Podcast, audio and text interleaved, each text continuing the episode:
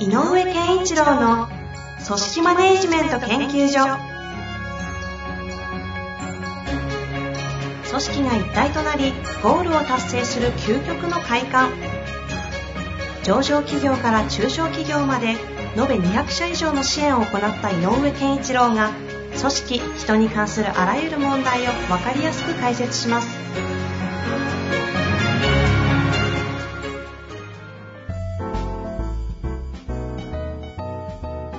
こんにちは、遠藤和樹です。井上健一郎の組織マネジメント研究所。井上先生、よろしくお願いいたします。よろしくお願いします。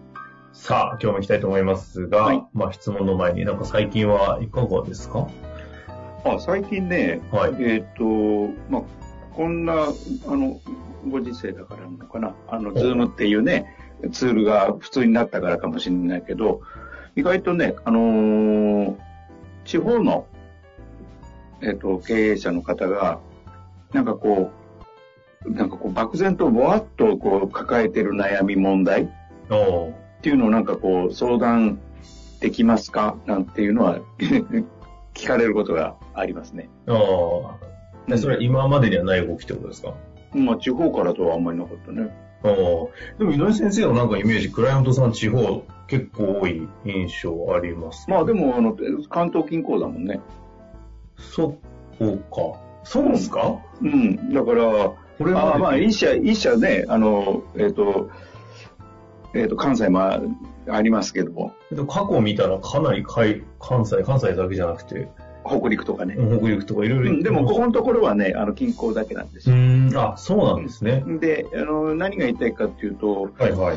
えっ、と、なんか、正式にコンサルで契約するほどじゃないような気もするんですけど、こんなことを聞けない、聞いてもいいんでしょうかみたいな、そんな感じで来る人が多くて、で、考えてみ、で、あのー聞いてると、まあ、まあ、例えばこのポッドキャストとかが聞いてきましたっていう方もいるんだけど、はいはいはい。やっぱりこう、質問して、これってどう考えたらいいんでしょうかねを整理したいかってる人は結構いるんだなと思って。なるほど。うん、こしゃこしゃのことで。まあなんか、もしそういうのがあったらね、あの、そあのそうか、そういう要望もあるんだったら、もっと相談に乗れ、軽くそう気軽に相談乗れるようなことも手伝ってあげた方がいいのかな。確かにね、今までってセミナーとかを頻繁に定期的に東京とかでね、されてたんで、そこに皆さんいらっしゃってくれてましたけど、そうそう。そういうのやってないと、接点ないから、いや、相談していいのかな、みたいなそうそうそう。のは確かに起きてるかもしれないですうん、よね。これ遠慮がちに来られた方もいて。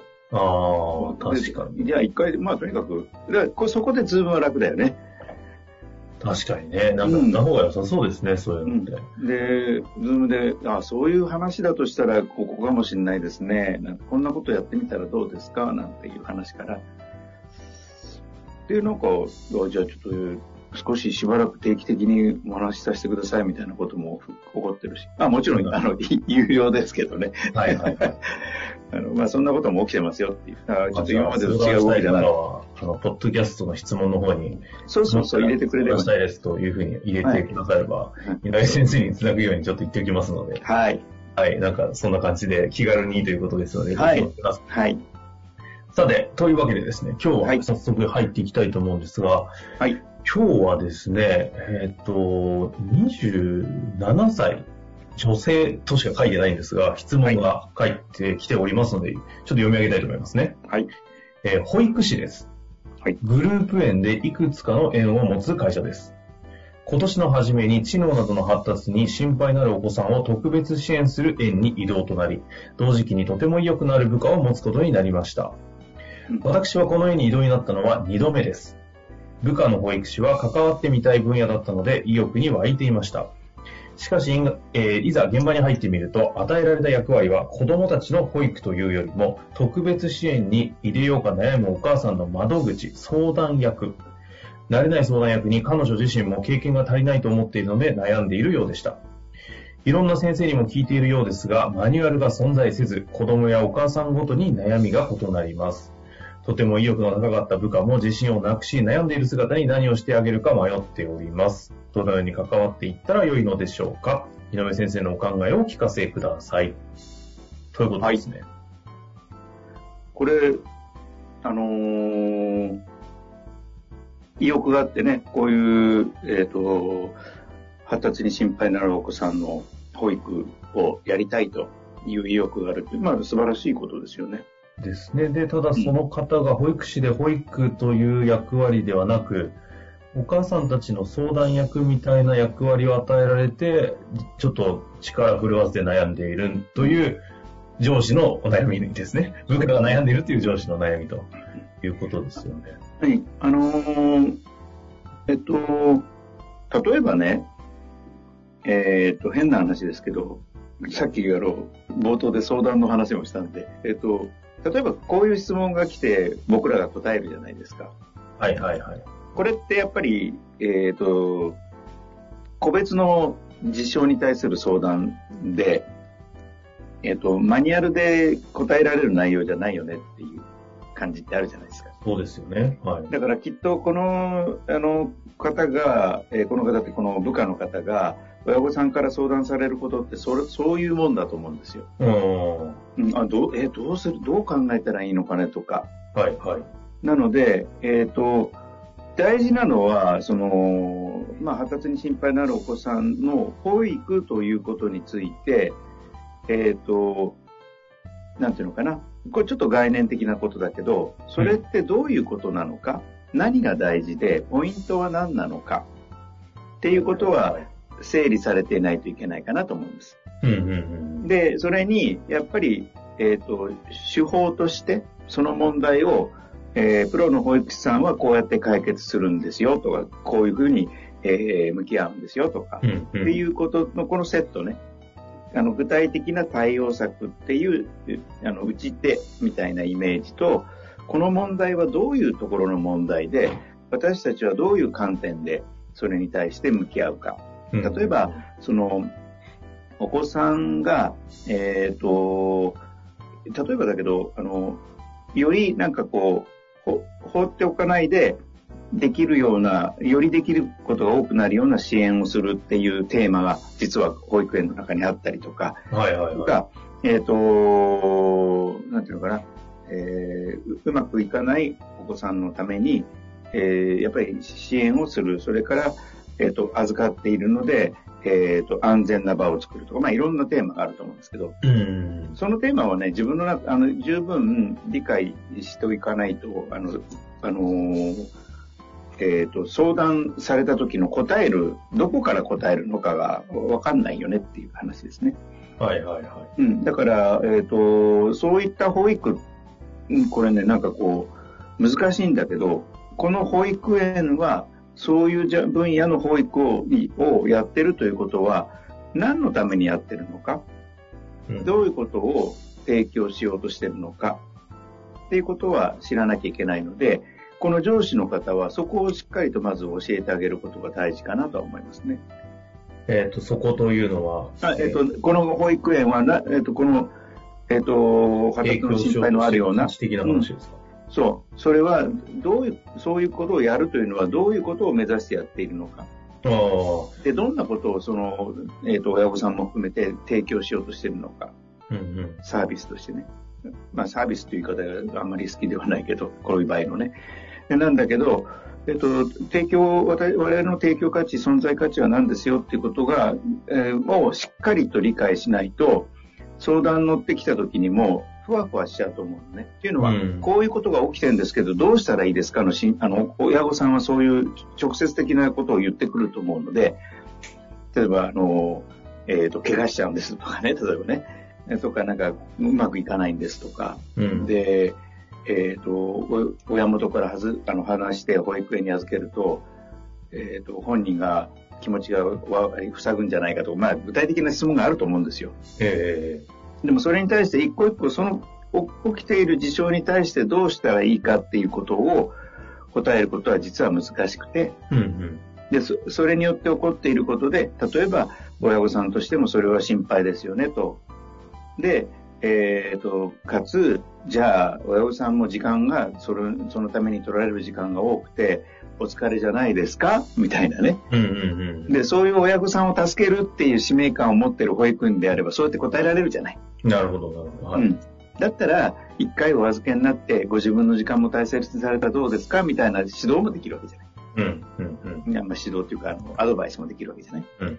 うん。ちなみに、うちはこうやってますよって次の話に入っていくんだろうけど、これはあのマニュアルというよりも、やっぱりいろんな現場の保育士、えーあの先生方とかにね、ちゃんと聞くことも大事だし、うん。で、えっ、と、それこそこの上司の方が、えっ、と、我々はこういうやり、こういう場面でこういうふうになことを気をつけてるよとか、なんか、ぜ絶対あると思うんだよね、保育の世界って。その園なりのあのポリシーみたいなのが。そこがまずね、あの徹底することが大事だっていうのが1個目ね。そっちですか？その、まずね。ああ結構あれですね、上位概念のところです。そう、まず上位概念。あああとは、えっ、と、細かいことで言うと、えっ、とね、質問を受けて、あの、経験がないから答えられないでしょっていうことなんだけど、えっ、とね、マニュアルがあれば答えられると思ってるかもしれないんだけど、えええっ、とね、えっ、と、これ私が直接関わってる会社さんじゃないんですが、ある情報でこの話を聞いたんですが、えっ、とね、新入社員にマニュアルを作らせる、作らせるっていう会社があるんですよ。新入社員にマニュアルを作らせる。製造業なんだけど。はいはで、それは何かというと、マニュアルは分からないことを解決するのがマニュアルなので、分からないっていう、えー、とことが大事。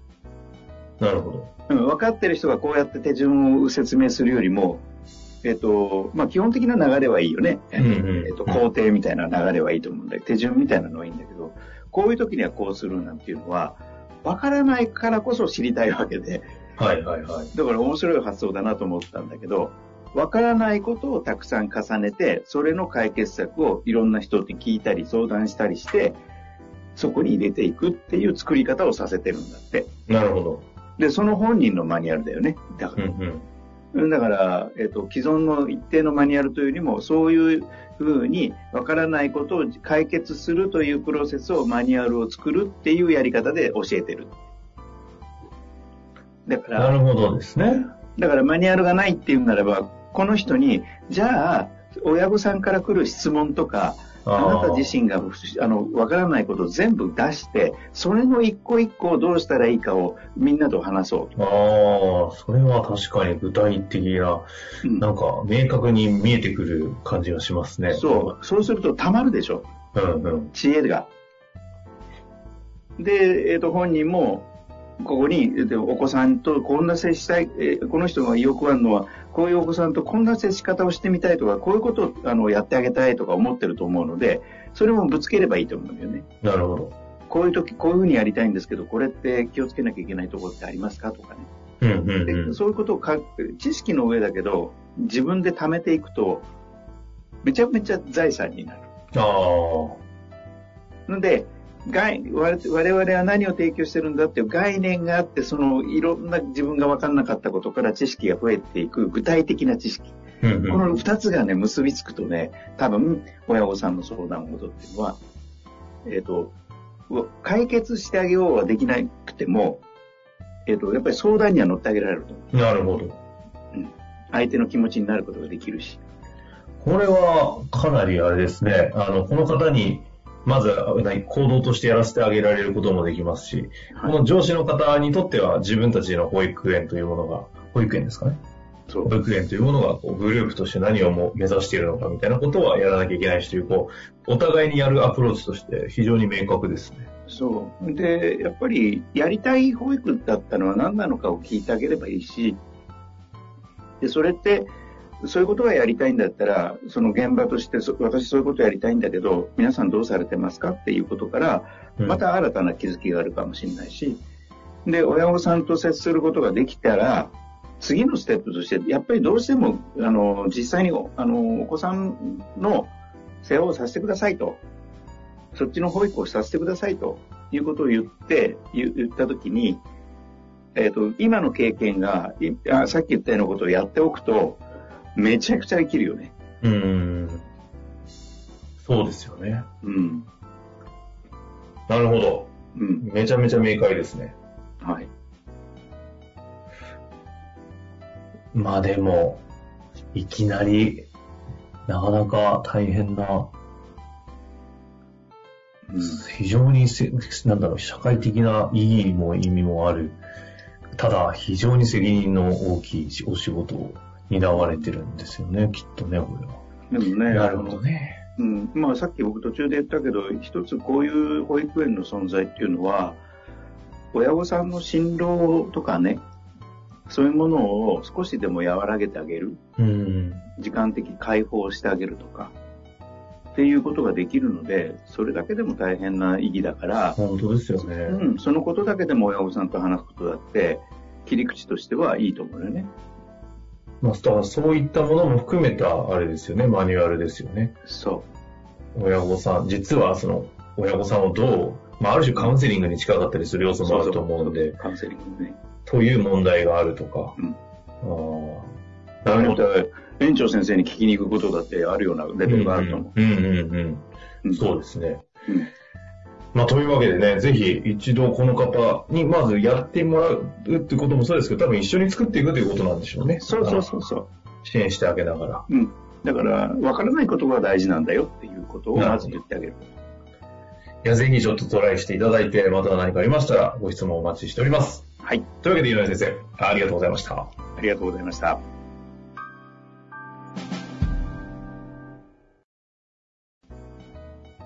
本日の番組はいかがでしたか？番組では井上健一郎への質問を受け付けております。ウェブ検索で井上健一郎と入力し、アカラクリエイト株式会社のオフィシャルウェブサイトにアクセス。その中のポッドキャストのバナーから質問フォームにご入力ください。また、オフィシャルウェブサイトでは無料メルマガや無料動画も配信中です。ぜひ遊びに来てくださいね。